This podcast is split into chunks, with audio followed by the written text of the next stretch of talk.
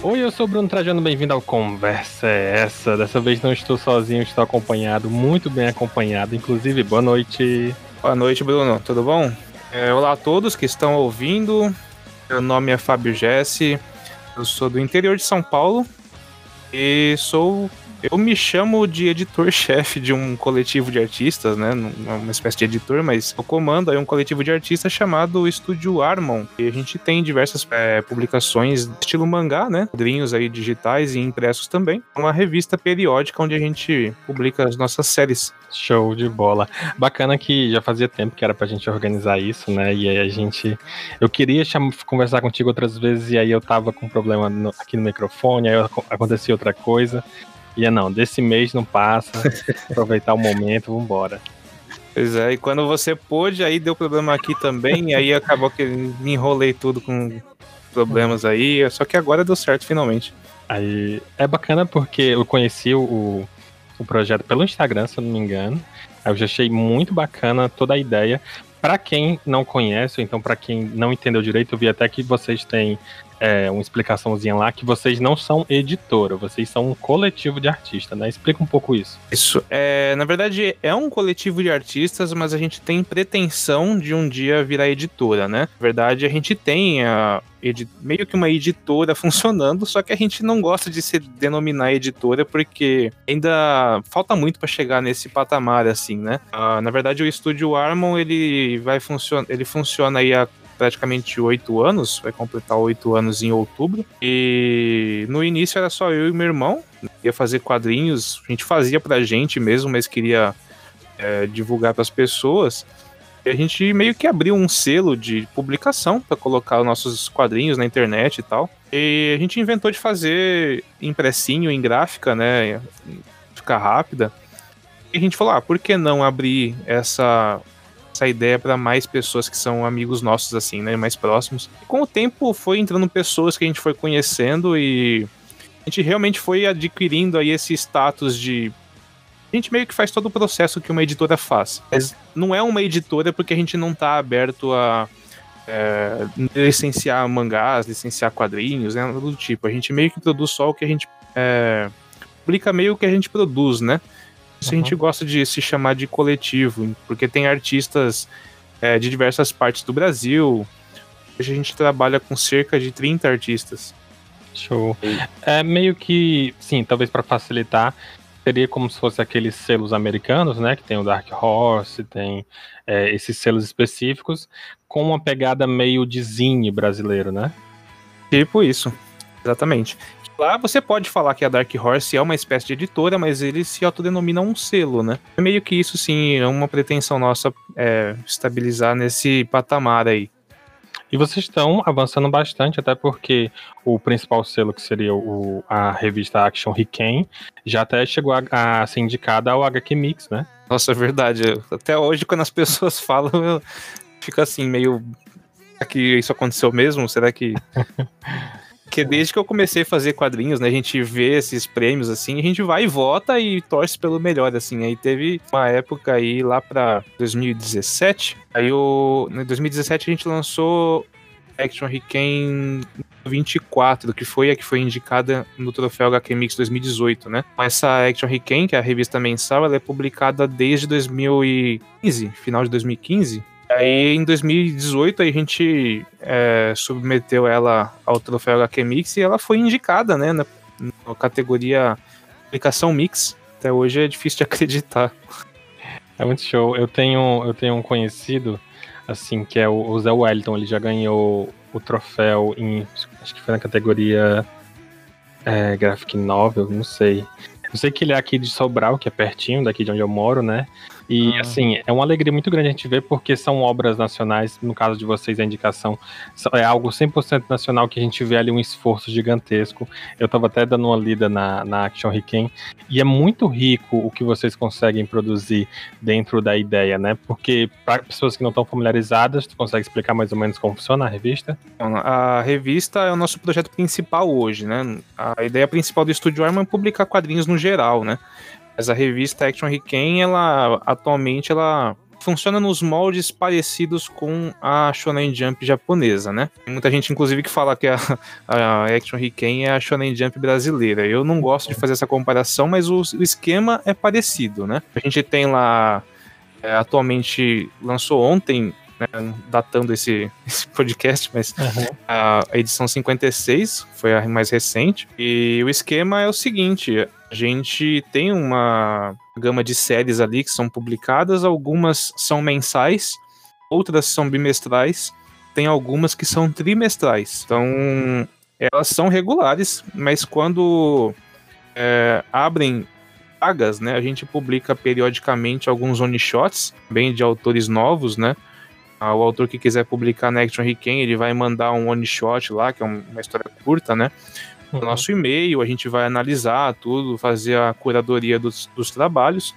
Os que tiverem de acordo com a proposta da revista são publicados como one-shots. A partir daí, a gente vê a popularidade deles, os mais populares. O autor tem a permissão de submeter uma ideia para a série, e aí a gente constrói essa série junto com ele, pra ser publicado. Quando tu fala da questão de ajudar o autor, vocês oferecem tanto questão de revisão, dicas, aconselhamento de roteiro, ou é mais a questão gráfica mesmo? Tudo isso. Tudo, né? Isso. É claro que tem alguns autores que eles, às vezes, não necessitam desse auxílio, né? A gente tenta orientar para padronizar todos os autores, né? Fazer esse auxílio na construção da história, fazer o auxílio de divulgação também, manter ele sempre em contato, assim, e fazer realmente o trabalho de revisão dos trabalhos, né? O trabalho de edição, muitas vezes, e o lançamento dos impressos também, assim como a parte de divulgação e vendas. Hoje ela tem tanto impresso quanto online, né? Sim, sim. O impresso, como é que vocês estão fazendo? Os impressos, eles saem muitas vezes de forma via Catarse, né? É a campanha de financiamento coletivo. Periodicamente a gente faz alguns trabalhos, algumas coletâneas, né? Com trabalhos pontuais, assim, mas as séries da Action Hiken, quando junta uma série determinada de capítulos e ela é popular, a gente junta no encadernado. Faz uma campanha de pré-venda no Catarse, campanha Flex, né? Que é aquela que é só... realmente o produto vai sair, é como se fosse uma pré-venda mesmo, não precisa alcançar a meta para ser financiado e tal. Faz esses que são populares mesmo, né? São impressos, são as que fazem sucesso nas votações ali, o que o pessoal sempre comenta bastante, então a gente tá sempre de olho. Esses trabalhos a gente manda numa gráfica independente, faz a tiragem de acordo com a pré-venda, né? Recentemente o que saiu, acho que foi o Oshente, não foi? O Oshente, na verdade, ele não é o mais recente, mas ele saiu ano passado, por volta de agosto, setembro, por aí. Depois dele, a gente ainda lançou uma coletânea que não tem muito a ver com a Action Hiken, aí já é um outro projeto, né? A coletânea chamada Harmony HQ, com 10 one-shots. Alguns autores da Action Hiken também fazendo histórias paralelas, né? Mas o último encadernado de série mesmo foi o Oshente, tal de 2018 ali, volume 1. O Oshente, ele acho interessante até porque ele tem uma pegada, talvez... Eu acho que vale a comparação, é como se fosse One Piece no Nordeste. Pode ser? É claro. Na verdade é uma comparação frequente, a gente tá até acostumado já. Eu achei interessante porque eu gostei muito, assim, primeiro porque a arte lembra um pouquinho, assim, de longe, mas eu acho que eu gosto um pouco daquele humor específico, né? E eu acho que não tem como disfarçar. E, claro, por eu ser também do Nordeste, eu fiquei muito contente ao ver. Como tu falou, tu tá... Desculpa, é São Paulo? Eu de São Paulo. Isso. Aí, no caso, nascido e criado aí? Na verdade, eu nasci na capital e me mudei pra cá aos 18 e já tô com 30, aqui na região do Oeste Paulista, Presidente Prudente. Como é que começou o teu interesse por esse lado, né? Digamos assim. Primeiro porque, como a gente falou, querendo ou não, tem os moldes de fora, né? E aí, no caso, tu falou que tu também desenhava. Como é que funcionou isso? Bom, eu sou fã de quadrinhos desde a Turma da Mônica, né? Isso é meio clichê se perguntar hoje para um brasileiro como ele começou a ler quadrinhos. Eu acho que 90% é a Turma da Mônica que começou, né? Mas eu sempre gostei de Turma da Mônica, e aí a partir daí chegou um determinado momento que a gente teve... Acho que foi perto da quinta série ali, eu tive um trabalho de artes onde eu tinha que criar uma história em quadrinhos. É um personagem e criar uma história em quadrinhos.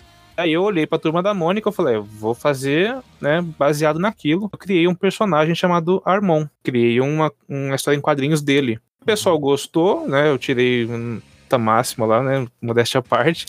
E, porque eu sempre tive facilidade com desenho, né, mas eu comecei a desenhar realmente depois dessa aí, desse trabalho. O pessoal falou, seria legal ter histórias desse personagem, né. Aí eu comecei a fazer histórias desse personagem, mas era, tipo, no maior tema Turma da Mônica mesmo, né? Aquelas historinhas descompromissadas, de comédia e tal.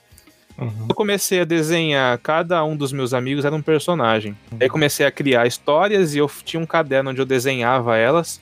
E todo mundo queria ler e eu passava esse caderno, aí chegou determinado momento que esse caderno foi para outras classes, sabe?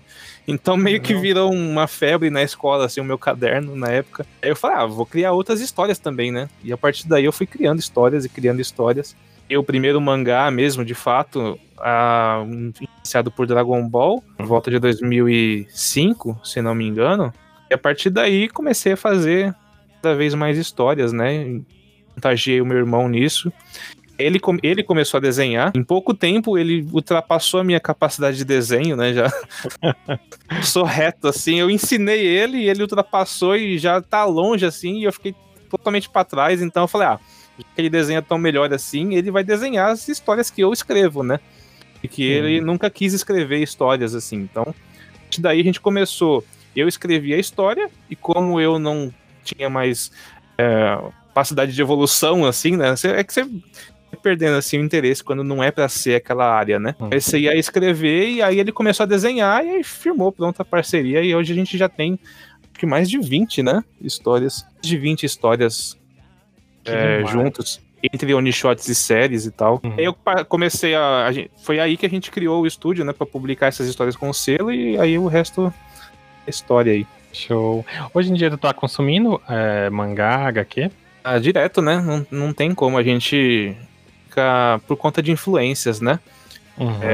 A gente, claro, ultimamente eu tenho comprado menos coisas do que eu gostaria, porque o preço aumentou muito, né? De tudo. Sim, sim. Eu comprava muito mangá na época, uns 10 anos atrás. Comprava, tipo, acho que 70% dos títulos que saíam na época, sabe? Mas a gente vai parando de comprar, mas de acompanhar não, né? Tipo, anime eu sempre assisto. E eu não posso negar que eu sou mais da parte do mangá do que dos quadrinhos americanos e europeus, por exemplo. Mas uns tempos pra cá, eu percebi que eu tava muito preso no mangá, sabe?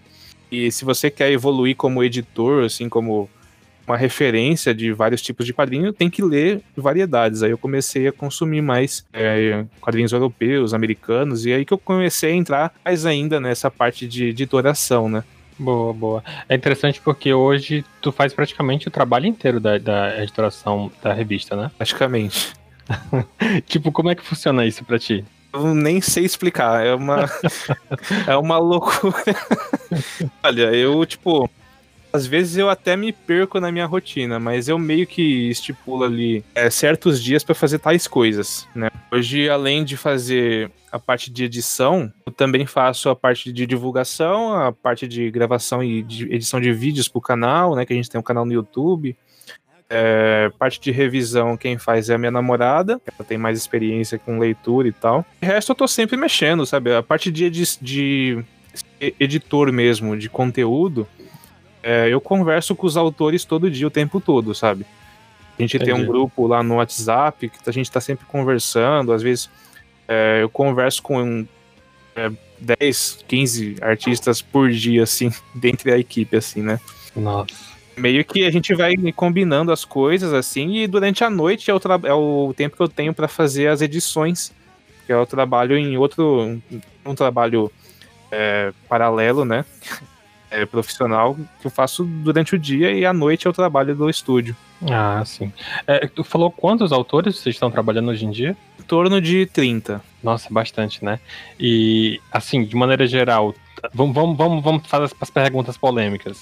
Tu tem os teus preferidos, digamos assim, as tuas histórias que tu tá mais empolgado, que tu tá, tipo, pirando pro autor escrever mais? Olha... Eu vou responder, mas não vou responder, né? Porque eu posso dizer que tem, Mas eu não posso dizer quais. Sim. É bacana. Claro que acho que por conta dos meus gostos pessoais, não tem como não ter algum que você gosta mais do que os outros, né? Boa. Que se empolga mais e tal. É porque é interessante, porque eu lendo a revista, né, que ela tem online e tudo, eu gosto da variedade das temáticas, digamos assim, né? Até mesmo na Action Hiken, que ela acaba tendo esse formato mais característico pro mangá. Você tem pequenas tirinhas mais de comédia, outros mais de ação, uns que estão indo pro mistério, tipo, essa variedade, né, é o que vocês buscam. Sim, é o que muita gente até questiona, né, até se engana em relação a isso. O nome, se revista Action Hiken, muitas vezes a pessoa associa que só aceita mangás de ação, né? E não é verdade, foi um equívoco, na verdade, a gente não ter essa ideia de que talvez isso se associasse a mangás de ação no futuro, né? Talvez até no futuro, talvez até mudar o nome da revista, não sei, mas... a questão que a gente busca é realmente a diversidade. A gente aceita mangá de tudo quanto é coisa, e eu procuro sempre manter uma gama de variedades pra sempre vai ter algo que vai agradar o leitor, né? É que você falou sobre se eu tenho algum favorito, né? Eu sempre falo assim, tipo, é bom ter uma variedade. Às vezes a gente publica até alguns mangás que eu, não é tanto do meu gosto pessoal, mas eu sei que o pessoal que lê sempre gosta mais. Então sempre vai ter alguns que são mais voltados pro popular e outros vão ser mais voltados para coisas que eu gosto e que eu quero que as pessoas gostem também, né? Sempre tem essa... É interessante porque quando a gente fala assim, uma revista tão ampla, consegue ir para tantos lugares, a gente consegue até mesmo fidelizar públicos distintos, né? Na mesma obra. Isso é interessante. Imagino que para a ideia do selo deve ser o principal objetivo, né? Ah, sem dúvida. A gente quer atingir as pessoas que gostam de quadrinhos em geral, né? Não um nicho específico. Mas vocês têm, além desse, vocês têm autoras femininas também, né? Autoras mulheres. Sim, tem sim. E que histórias que não necessariamente se encaixam nesse padrão, né? Sim. É até curioso você falar isso, porque a gente sempre tá buscando novas autoras, né? Boa. E normalmente é difícil encontrar uma autora que desenhe mangá, assim. São poucas pessoas que a gente encontra que se encaixam, assim, esse esquema de publicação, né? Hoje a Action tem a Ingrid Oliveira, né? Uhum. Ela também não faz um mangá shoujo, ela faz um mangá shonen também, né? Tem essa variedade, e a gente tem outras autoras também, que a Christiane Hermesina, a Andressa Gohan, elas fazem um quadrinho mais voltado mesmo pro lado shoujo da coisa, né? Que elas não estão na Action Hiken, elas estão em projetos separados. Mas, no caso, elas saem pelo Armon, né? Isso. Que elas não se encaixam no padrão da Action, né? Nos mangás seriados e tal. Elas fazem coisas mais trabalhadas, com aquarela e tal. Falando no Armon em si, o site de vocês publica também, né? As páginas semanalmente, diariamente? Como é que funciona? O site, ele funciona da seguinte forma. Ele, na verdade, por exemplo, saiu a revista da Action Hiken hoje, né? A edição 56. A partir do momento que sai essa edição, todos os capítulos que estavam na 55 ficam disponíveis no site. E aí a pessoa pode ler por lá, porque muitas vezes a pessoa não quer, por exemplo, ela quer ler uma determinada série mestral. Ela vai ter que sair caçando os capítulos na revista, nas revistas antigas, né? Sim. Isso se torna um problema. Então, a gente disponibiliza os capítulos no site, aí a pessoa pode ir lá no site, ler os capítulos antigos, e os atuais vão estar disponíveis só na revista. Ela vai ler a revista. A partir do momento que ela alcançar os atuais, ela pode começar a ler a partir da revista do lançamento mensal, né? Mas lá no site tem as sessões de quadrinhos em andamento, séries atuais, tem os quadrinhos concluídos, tem os one-shots, a gente tem diversos que já saíram na Action Hiken ou não. Também tem uma área de cancelados, que é onde as obras que não têm um final, mas ficam lá disponíveis para pessoas dos autores que desistiram, né? Entendi. E lá a pessoa pode ler tudo que já passou pela Action Hiken. Também os projetos que não são da Action Hiken. Tem algumas séries que não passaram por ela, mas a gente produz também. E diversos outros quadrinhos que não são da Action Hiken, né? No caso, alguns dos que a gente tem aqui, principalmente nos quadrinhos que vocês estão produzindo, alguns são bem diferenciados, né? Tem alguns de terror, tem alguns de aventura, alguns mais fantásticos. Tipo, isso é algo que vocês, como estúdio, buscam, né? Sim, sempre tem uma variedade, né? Que cada autor tem uma especialidade, né? Uhum. O autor gosta de trabalhar com determinado gênero, a gente dá vazão pro autor trabalhar o gênero que ele mais se sente à vontade. No caso, vocês também têm livros, tem pelo menos um livro, não é? Sim, sim. A gente tem um livro, foi lançado em 2018, é um livro de contos chamado Penumbra, Contos Sombrios. É um selo novo que a gente quis começar, né, de lançar uma coleção de livros de contos, cada livro teria uma temática, porque tem algumas pessoas dentro do estúdio que elas são mais escritoras do que quadrinistas, né? Sim, sim. E às vezes a pessoa vai lá e faz um roteiro para quadrinho, mas ela gosta mesmo de escrever. Então, para aproveitar o potencial dessas pessoas, a gente criou esse projeto de lançar livros, né? E para colocar essas pessoas em prática também, né? Para fazer conteúdo periódico aí. A gente conseguiu lançar esse primeiro de terror, porque terror era uma temática que a gente não tinha muito em quadrinhos no estúdio. Uhum. Aproveitou essa pegada para lançar conteúdo de terror. E logo vai vir um próximo também, a gente tá planejando pro começo do ano que vem e tal. A ideia do Light Novel, adaptar a ideia do Light Novel, seria alguma coisa que vocês buscariam, não? A gente tá com uma ideia de projeto que ainda não tá em andamento, mas eu quero botar em prática, né? A gente ia colocar em prática esse ano, mas motivos de pandemia, né? Não deu muito certo. É exclusivo aqui pro Conversa Essa, temos aqui a informação. Acho que é exclusivo mesmo, acho que eu não comentei em lugar nenhum. Eu acho que eu posso comentar aqui pra deixar o pessoal curioso, ver se dá certo até o final do ano aí. É um negócio que a gente quer tentar criar, que a gente percebeu que acontece no Japão, que no Brasil não acontece. Então, pra tentar fomentar o mercado, que é o negócio do transmídia, né? Ah, os mangás, quando eles começam a fazer sucesso, eles viram animes, eles viram light novels, eles viram filmes, né? E como animes e filmes são muito caros para ser feitos, né? Ainda não dá para fazer no Brasil, light novels não são. Verdade. A gente tá tentando fazer aí um projeto, por exemplo, o Oshente. Você tá lendo o mangá, né? A série periódica e tal. Determinado personagem é um personagem que ele é popular, só que ele não é tão explorado na história. A ideia nossa é pegar uma das pessoas que escreve dentro do estúdio e escrever uma light novel daquele personagem, pra poder expandir a obra para outras mídias, né? No caso, para mídia escrita. Sim, seria massa. Aí seria legal. É um projeto que a gente quer fazer, assim, para algumas séries mais populares, né? Para colocar em prática novamente essas pessoas que têm mais facilidade em escrever do que drenizar, né? Sim, sim, sim. Tá isso, ele acho é um stream muito. Acho que é exclusivo. Boa. Acho que eu não comentei em lugar nenhum ainda. Que demais. Realmente, eu acho que seja uma ideia realmente muito boa, muito incrível. Até porque, atualmente, como eu falei, eu tô escrevendo lá pro Animistic e a gente tem algumas pessoas que são só pro lado da Light Novel, que tem bastante mais interesse pelo Light Novel, né, e tudo. E, recentemente, a gente, entre aspas, cobriu algumas coisas que estão sendo lançadas, principalmente pelas editoras, né?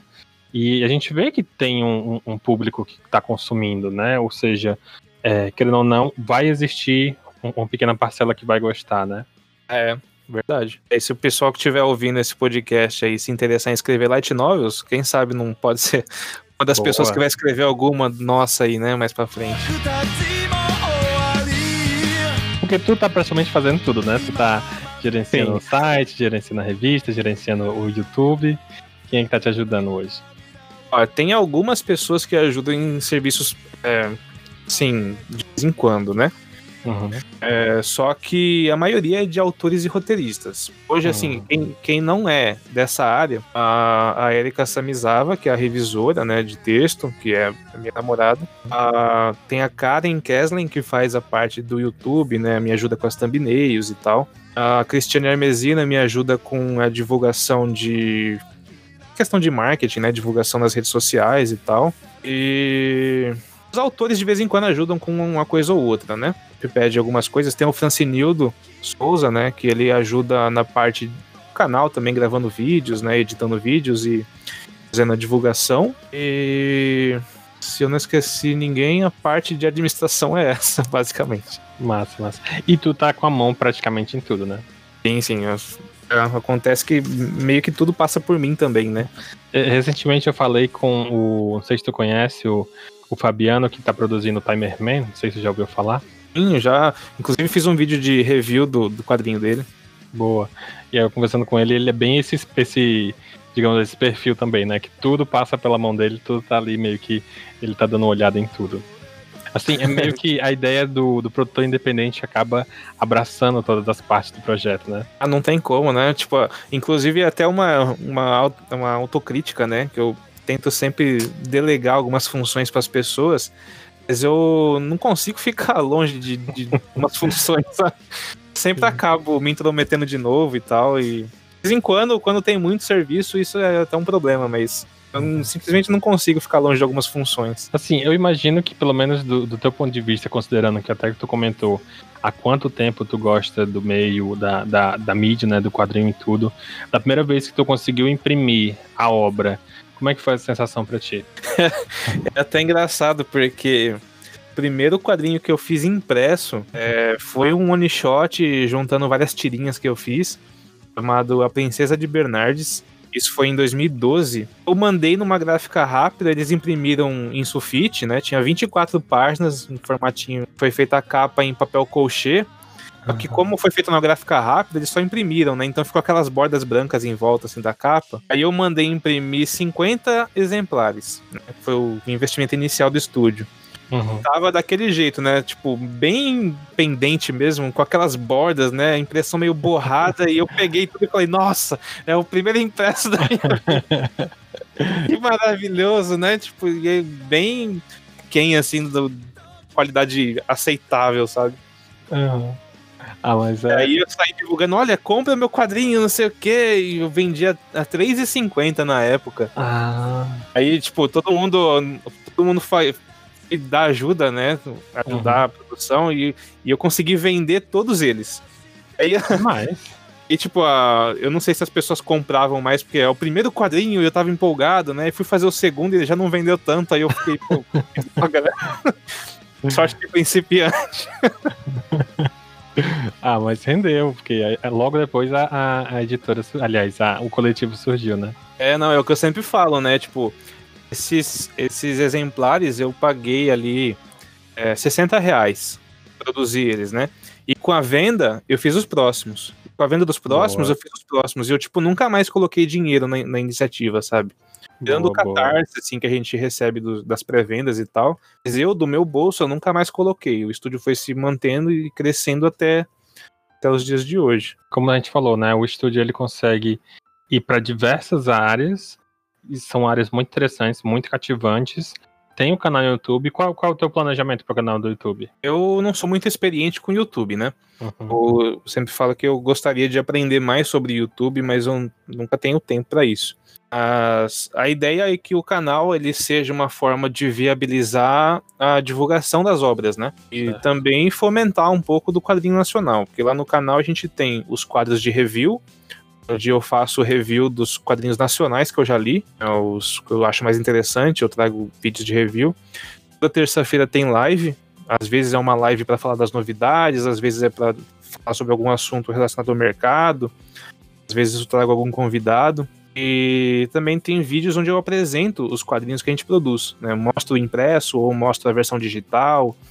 E vira e mexe eu vou fazendo conteúdo relacionado ao que a gente produz e aos quadrinhos brasileiros em si, né? Esse planejamento, assim, que você falou, eu confesso que eu não tenho muito planejamento porque eu não entendo muito disso, né?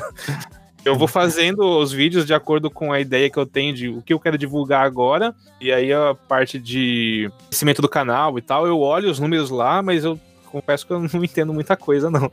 Mas já tá bem encaminhado, porque ele consegue ser um suporte interessante pro próprio projeto principal, né? Sem dúvida. Eu me baseei nessa ideia, né? O Pipoca e Nanquim. Porque eles criaram um canal ali de cultura pop, né? E até um ano atrás, mais ou menos, eu não conhecia o Pipoca e Nanquim. E eu não dava muita bola pro canal do estúdio também, né? Porque eu me dedicava mais ao tempo de editar os quadrinhos e tal. E eu falava, o vídeo lança um de vez em quando, né? Aí eu percebi, quando eu conheci o Pipoca e Nanquim, o quão diferença dá quando você divulga em vídeo e você mostra o negócio, né? E e fomenta o mercado e dá essa abertura para conversar com as pessoas através de live e tal. Deu uma boa crescida depois que eu passei a ter o canal atualizado sempre, né? Essa semana tem vídeo agora, então deu uma boa crescida na popularidade dos projetos e tal. Até o Instagram, né? Hoje em dia também tem essa ferramenta do vídeo. Eu não sei se vocês querem usar mais também esse lado. Um acaba canibalizando o outro. O Instagram eu não uso muito por falta de tempo mesmo. Uhum. Porque o único tempo que eu teria pra fazer vídeo assim seria à noite. Se eu pegar pra fazer sempre, aí eu não consigo tempo pra editar os quadrinhos, né? Sim. E é ideal, assim, eu até divulgo nas lives aí, eu tô em busca de editores assistentes, né? Pessoas que entendam um pouco, assim, de edição de quadrinhos pra me ajudar nessa parte, né? Porque aí eu posso me dedicar a outras coisas também. Por isso, né? Aumentar um pouco aí o Instagram, né? Uma interação com as pessoas. Falando em questão de se dedicar, tu planeja fazer outro selo? Ou tu, por enquanto, vai manter só o Action? Por enquanto, só a Action mesmo. Porque já trabalho o suficiente. Né? Uma vez por mês, mas é o mês todo que a gente fica lá, né? Construindo as histórias e a divulgação e colocando nas plataformas e tal, né? Tem pessoas até que falam assim, ah, você tem que criar uma outra revista, né? Voltado só pro shoujo, né? Só pros mangás psicológicos e tal. Eu adoraria fazer isso, mas simplesmente o dia só tem 24 horas, não dá. Um pouco mais de staff talvez ajudasse, né? Com certeza, conforme vai crescendo a equipe aí, a parte administrativa, né? Porque a equipe não precisa crescer mais, já tem 30 pessoas, uhum. Já tem bastante gente, mas a parte administrativa crescendo, a gente pode abrir um leque para mais projetos diferentes, né? Hoje, como é que funciona, tu falou que conversa sempre com os artistas, né? Como é que funciona o processo para eles te mandarem as artes e tu editar? Cada caso é um caso, né? Ok. Cada artista trabalha de uma forma diferente. Existem alguns, a gente decide tudo pelo WhatsApp. O pessoal manda os roteiros, né? Eu leio o roteiro, eu aprovo, não aprovo. E o que eu preciso mudar, eu mando pelo WhatsApp. Aí eu falo, ó, isso aqui é legal, isso aqui não é legal, que eu não entendi muito bem. Aí ele me manda as alterações. Eu aprovo, ele vai mandando as páginas desenhadas pelo WhatsApp. Vou aprovando, vou aceitando e ele depois manda finalizado. Esse é o processo mais natural, digamos assim, é o que acontece na maioria das vezes. Tem um ou outro autor que manda já o storyboard todo pronto e sem roteiro nem nada. Ele prefere trabalhar assim, porque não escreve o roteiro impresso, né? Não escreve o roteiro de fato em letras, só o storyboard. Eu aprovo o storyboard ou eu aponto os erros e aí ele me entrega finalizado, né? Tem alguns que já entregam finalizado. Aí, nesse caso, eu já não posso alterar, né? Eu falo, ó, esse ponto aqui não acho legal. Então, tenta corrigir para os próximos capítulos. Depende do processo de cada autor, né? Então, tu acaba deixando bastante, digamos, deixando uma liberdade criativa pro autor, né? Sim. É, até, assim, tipo, parece uma falta de organização, né? Do esquema todo. Mas eu acho que, assim, o autor se sente mais à vontade para trabalhar do que se adequando a um padrãozinho, sabe? Sim, sim. Porque a gente tá no ramo independente e cada um sabe a sua realidade, né? Eu não posso impor um padrão a todos eles, porque tem uns que trabalham à noite, outros que trabalham de dia, tem outros que não trabalham. Então, cada um sabe o seu horário e o seu esquema de pode produzir, né? Hoje, os teus autores, eles são de que lugares? Tem de tudo cancelado. Ah, bacana. Entre os 30 tem 3 ou 4 do Rio de Janeiro, capital, uns 10, eu acho. Tem gente de Brasília, tem gente do Ceará, tem gente na Bahia, espalhado no Brasil inteiro, na verdade. Tem bastante lugar. É Pernambuco. Porque auxilia, né, na variedade das histórias. Ah, sem dúvida, cada um tem a sua vivência na sua própria região, né? Então sempre traz uma variedade. Hoje tu parou de escrever totalmente? Não parei. Ah. Mas eu escrevo bem menos do que eu gostaria, né? Sempre a gente sempre quer escrever mais do que a gente escreve de fato. Eu escrevo roteiros de one-shots de vez em quando. Inclusive, atualmente eu tô com 2 one-shots que eu escrevi pro meu irmão desenhar, né? Que tá desenhando, inclusive, pra terminar. E eu escrevo o roteiro de uma série pra ele também. A gente lança aí, de vez em quando, um capítulo novo. E quando a gente lança, por exemplo, livro de contos, eu escrevo um conto.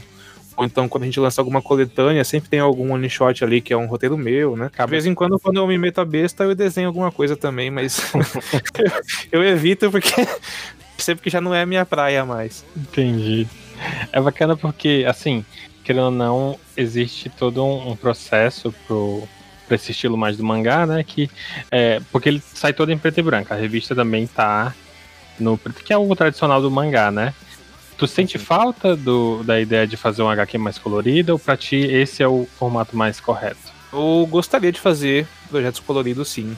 Mas pra Action Hiken em si, não, eu acho que não funcionaria muito bem. Algumas obras que tem nas coloridas de vez em quando, né? E assim como na Shonen Jump também tem, eu quis implantar isso também aqui.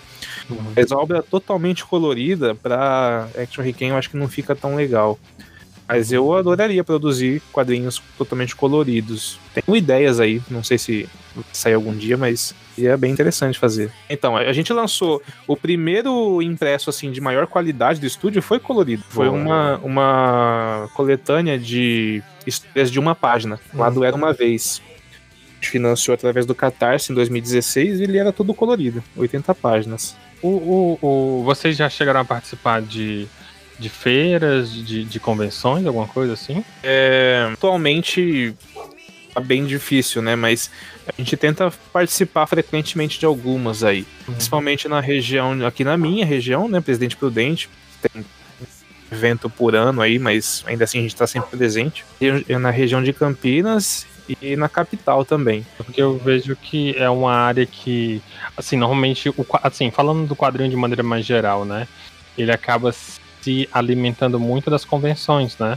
E vocês, por mais que vocês sejam mais um estúdio ou um selo do que uma editora em si, acaba influenciando também, né? Ah, sem dúvida. É uma das épocas que mais dá lucro e venda e retorno, né? Público também. Principalmente quando o evento é um pouco maior, assim, a gente percebeu isso, porque o ano passado foi a primeira vez que a gente participou de um Anime Friends. A gente participava de eventos menores, né? A gente participava de feiras, assim, de vez em quando em São Paulo, Campinas, no Campinas Anime Fest, né? E aqui na minha região tem o Geek Tech, que é um evento também aqui da região, mas só que não é tão grande. Mas quando a gente participou da Anime Friends, a gente viu que o negócio é de bombar, né? Tem o potencial de bombar lá. E dentro dos seus limites, claro, mas agora a nossa meta para esse ano era participar da CCXP, caso não tivesse acontecido tudo que aconteceu, né? Aí a gente só adiou a meta pro ano que vem, vai ter experiência aí, mas sem dúvida é uma época que mais bomba, né? Não só de vendas, mas também de retorno, de parcerias, né? Isso. Entrar no mercado. Hoje em dia vocês estão com alguma parceria? Bom, parceria, assim, de fato, a gente tem com a gráfica, né? A gente tá sempre em contato com a gráfica, 17 livros, em parceria com o canal Mangatube, YouTube também. Inclusive o dono do canal, ele tem uma das séries na Action Hiken, a série Valon, e ele dá uma força também na divulgação. Tem parceria com a Propagarte, que é uma iniciativa bem bacana, onde os autores independentes conseguem um auxílio de marketing, ao mesmo tempo ter o seu impresso sob demanda feito artesanalmente, né? Pra quem não tem condições de mandar numa gráfica, por exemplo. E aí eles são parceiraços também, eles fazem as edições impressas da Action Hiken sob demanda, então a pessoa que quiser comprar determinada edição consegue comprar com eles. E eu acho que é basicamente isso. E vocês, no caso, também estão fazendo sempre as campanhas de financiamento, né? A gente tenta sempre que tem lançamento fazer uma campanha de lançamento pelo Catarse, né? Mas de pré-venda e pontualmente fazer uma campanha maior, né? Como foi a do ano passado com a coletânea que eu comentei com você, a da Harmony HQ, foi uma campanha bem mais rechonchuda do que dos encadernados, né? Mas a ideia é fazer pelo menos uns 2 ou 3 catarses por ano para viabilizar esses projetos, né? O estúdio, ele tá, como tu falou, pelo menos com 8 anos, né? Mais ou menos isso. Vai, tenta aquelas perguntas mais clichês. Tu consegue ver quais foram os teus momentos mais altos nessa história? Por cima, assim? Você fala... tipo, olhando... pergunta é difícil.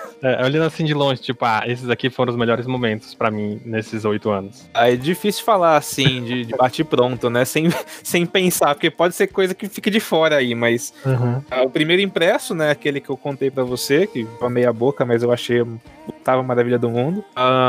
Primeira campanha no Catarse, do Era Uma Vez, em 2016. Acho que início da Action Hiken, em 2015, que foi quando o público começou a aumentar também por conta disso, né? O troféu HQ Mix, né? Que foi a indicação, mas a gente comemora como se fosse um título, né? Não, claro, com certeza. 2018. E a campanha do Catarse o ano passado, do Harmony HQ também, foi uma grande conquista. Ah, no mais, assim, tipo, todo lançamento é um marco pra gente, né? A gente lança encadernados, assim, sempre. A participação no Anime Friends também, sem dúvida, eu tá vendo, eu já tava esquecendo. Tá bom. Vamos. Eu preciso fazer essa pergunta. Desculpa, mas eu preciso fazer. E aqueles momentos que tu pensou, poxa, não aguento mais. Todo dia. Muito bom. Cara, todo dia, praticamente. Não, tem dias assim que mais do que os outros, né? Mas todo dia, assim, eu penso, nossa, cada problema que dá, eu penso, nossa, por que eu tô fazendo isso, né? E passa umas 2-3 horinhas e eu falo, não, eu tô fazendo isso porque eu realmente quero fazer isso, né? Sim. Mas olha, esse ramo a gente vê cada bucha, cada problema que não é fácil não, viu? Ah, sim, com certeza. Esses momentos são frequentes, todo dia assim eu tô brincando, mas são frequentes de acontecer algum problema assim, você pensa, nossa, será que eu vou continuar, né? Quanto tempo mais eu vou continuar fazendo esse trabalho? Aí você olha pras iniciativas ótimas que começaram e hoje não existem mais e fala, pô, será que eu vou acabar assim também, né? É difícil. Momentos que são difíceis mesmo. Mas tu sente que tu já fidelizou bastante gente, né? Olha, eu acho que teria ter se fidelizado bem mais. Entendi. Porque assim, eu desta parte, eu vejo um potencial tremendo no trabalho, né? Não meu, mas dos artistas com quem eu trabalho. Eu acho que esse pessoal, eles poderiam ter um público tremendamente maior se a gente tivesse alguns trabalhos pontuais ali, trabalho de marketing, né? Uma campanha de marketing que a gente não teve capacidade de produzir, né? Uhum. Que hoje no estúdio falta uma pessoa que cuide do marketing. Eu cuido de maneira provisória, mas com certeza não é a minha praia. Eu não sou muito bom de vender meu peixe, sabe? Mas se tivesse uma pessoa ali especializada em marketing, com certeza estaria bem além do que a gente já chegou, né? É interessante porque, como tu falou, né? A questão de, tipo, existem altos e baixos de maneira geral, mas tu se vê, assim, com algum plano específico pra mexer alguma coisa no formato do estúdio, alguma coisa assim, ou do jeito que tá, tu acha que vocês já vão caminhando pelo suficiente, né, digamos assim? Bom, é que eu sou assim, né, eu tento subir um degrau e firmar naquele degrau, antes de subir o próximo, né? Tem muita gente que gosta de acelerar o máximo possível e crescer o mais rápido possível. Eu vejo de uma forma diferente. Eu sei que tem que crescer. É aquela, se você subir muito rápido, você pode cair, né? Desequilibrar e cair. Eu tento crescer a longo prazo. Eu vejo o mercado dessa forma. Não é agora, não é nesse momento que a gente vai ser um sucesso estrondoso, tipo a Shonen Jump no Japão, né? Eu adoraria que fosse dessa forma. Assim como eu sei que tem muita gente que adoraria que amanhã tivesse a Action Hiken número 1 nas bancas de jornal em todo o Brasil. Nossa, seria bom, assim, na minha vida, mas quem sabe que isso não vai acontecer pelos próximos 10, 20 anos no Brasil. O Brasil é diferente do Japão, né? É que assim, eu tenho ideias de aumentar um patamar, que eu tenho que me estabelecer nesse primeiro. O patamar que a gente tá atualmente é fazer a publicação das séries, manter a periodicidade, utilizar os leitores com essas séries, né? Tá, não falhar nas publicações, que é algo que acontecia frequentemente nos últimos anos. Quero deixar mais rígido para não falhar e pontualmente publicar os encadernados de forma independente através do Catarse. Esse é o meu plano atual. E claro que aí tem um projeto que eu falei para você aqui de fazer a parte de transmídia, né? Isso daí é o degrau, é o próximo degrau, começar a fazer isso. E também o plano de fazer uma coletânea de one-shots por ano e o livro de contos também, talvez um por ano, se eu conseguir dar conta do serviço, se eu conseguir aumentar a equipe pra me ajudar nessa parte, né? Esse seria parte do próximo degrau também. Eu vejo tudo isso como degraus, né? Teve o degrau onde eu comemorava o impresso feito de forma artesanal lá, na gráfica rápida, né? E aí eu queria fazer só daquilo. Quando eu falavam, faz um encadernado de lombada quadrada, com orelhas e tal, eu falava, não, eu não consigo fazer isso. Isso daí é um próximo degrau. Eu preciso me estabilizar nos formatinhos primeiro, nos formatinhos de gráfica, né? Aí eu fui adequando, né? Aí eu comecei a cortar as rebarbas brancas, né? Falei, agora tem que ser só assim. Eu não aceito mais rebarba branca. Aí comecei a fazer os encadenados de lombada quadrada. Eu falei, agora os formatinhos, eu não quero fazer mais. Se fizer, vai ser de uma qualidade maior. A partir daí a gente vai, cada degrau subindo, né? A gente vai estabelecendo um padrão para esse degrau. A partir do momento que eu falar, bom, esse degrau aqui, eu já tô bem estabelecido, já consigo levar os trabalhos de forma excelente, assim, sem me meter em problemas. Agora eu posso alçar o próximo degrau. E com isso vai levar alguns anos, né? Mas eu tenho consciência de que não é para agora o sucesso bondoso que eu quero fazer, assim, com o trabalho. E até porque eu acho que o que determina mais o sucesso é até mesmo a longevidade da coisa, né? Tem até pessoas que falam já, né? Questionam, será que Action Hiken já tá há tanto tempo no mercado, né? O estúdio também. E acho que não teve nenhuma outra revista que chegou tão longe, né? E, tipo, eu realmente não sei. Das que eu conheço, eu não me recordo quanto tempo durou algumas delas, mas a ideia é, sim, manter a longevidade do projeto e ir melhorando cada vez mais, né? Exatamente. Também eu pensando assim, eu não consigo lembrar de nenhum tipo de publicação, até mesmo no âmbito, né? Por exemplo, tinha, hoje em dia eu acho que a Trasgo tá ativa, mas ela sendo revista de contos digital, né? Mas ela não tem o tempo que vocês têm. Tinha a Dragon Brasil, voltada pro RPG, mas ela também, ela morreu. Ou seja, vocês realmente estão aí numa longevidade inigualável. Mas é que continue assim, né? Com certeza.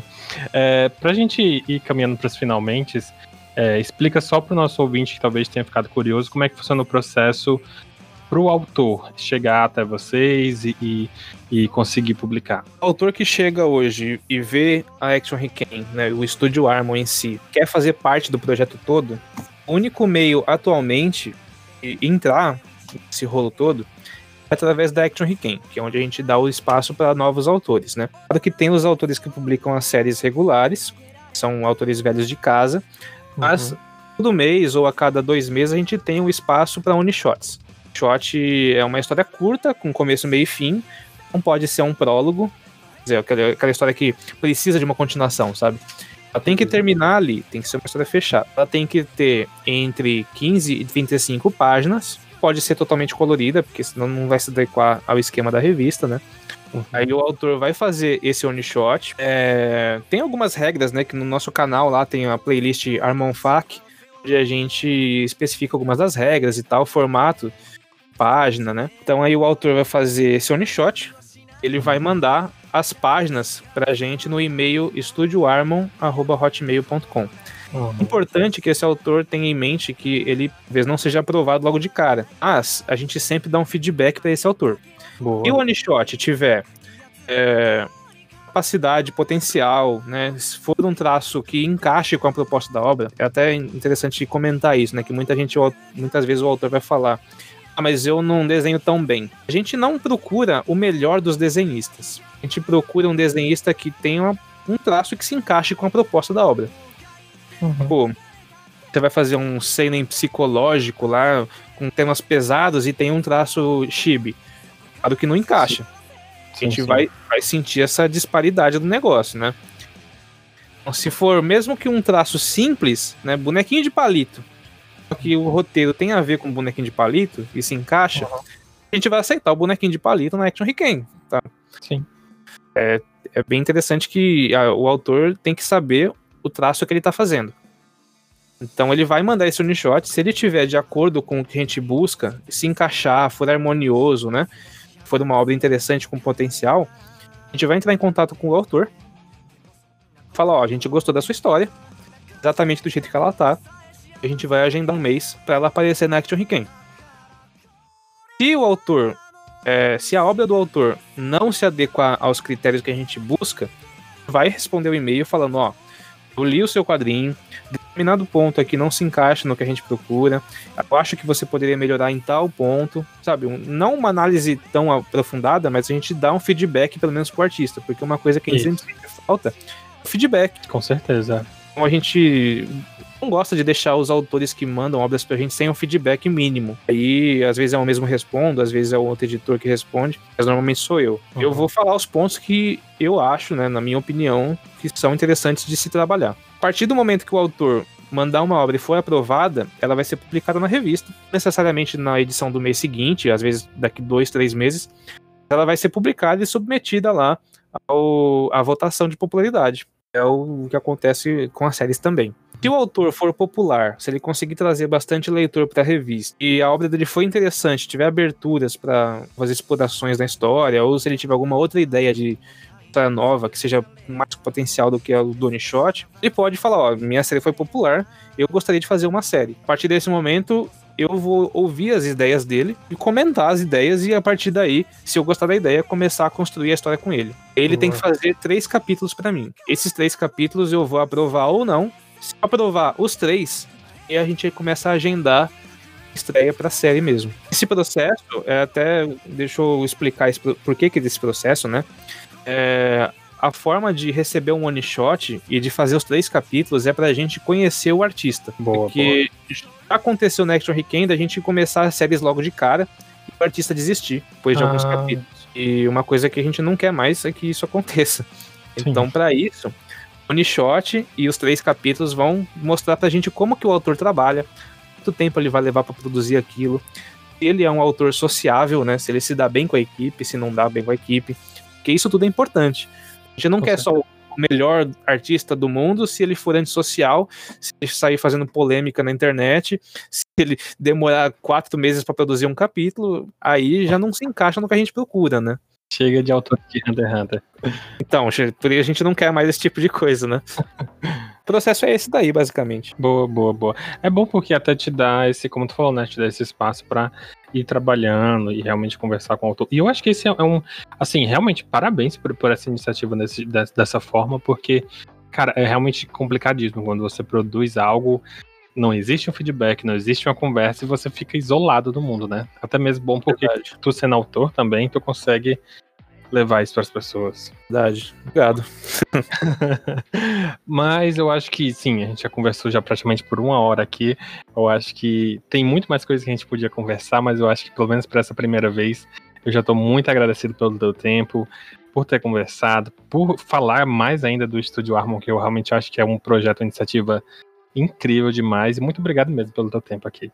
Eu que agradeço a oportunidade aí, e tá comentando os projetos tão a fundo assim, né, e finalmente deu certo, né, que bom que deu certo, conversa bacana, e sempre que de oportunidade aí, eu já me convido pra voltar aí, né, quando você tiver vontade aí, a gente pode bater outro papo.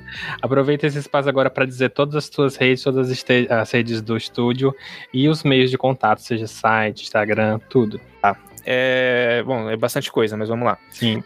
O site é estudioarmon.com.br. A gente tenta centralizar tudo lá, todos os quadrinhos disponíveis para leitura, também tem outros projetos lá disponíveis e tal. As redes sociais, o Facebook, a gente tem 2 páginas, uma é Estúdio Armon, a outra é Action Hiken. O Instagram, @Estúdio Armon, o Twitter também a gente tem, @Estúdio Armon, só que não tem tanta atualização lá. A gente mantém, né, pra manter contato com alguns autores. Tem o canal no YouTube também, que também se chama Estúdio Armon, né? E-mail pra enviar obras, pra enviar dúvidas, é estudioarmon@gmail.com. E o Armon termina com N. É N de navio, né? Muita gente confunde, às vezes manda um e-mail e não chega, é porque escreve errado. É bom que qualquer rede social é mais fácil de achar ele só. Estúdio Armon, com certeza o ouvinte vai encontrar. E esse foi o nosso papo. De novo, muito obrigado, Fábio. Você é uma pessoa muito, muito interessante, muito inteligente, e eu adorei demais essa conversa. Eu que agradeço, obrigado. Show.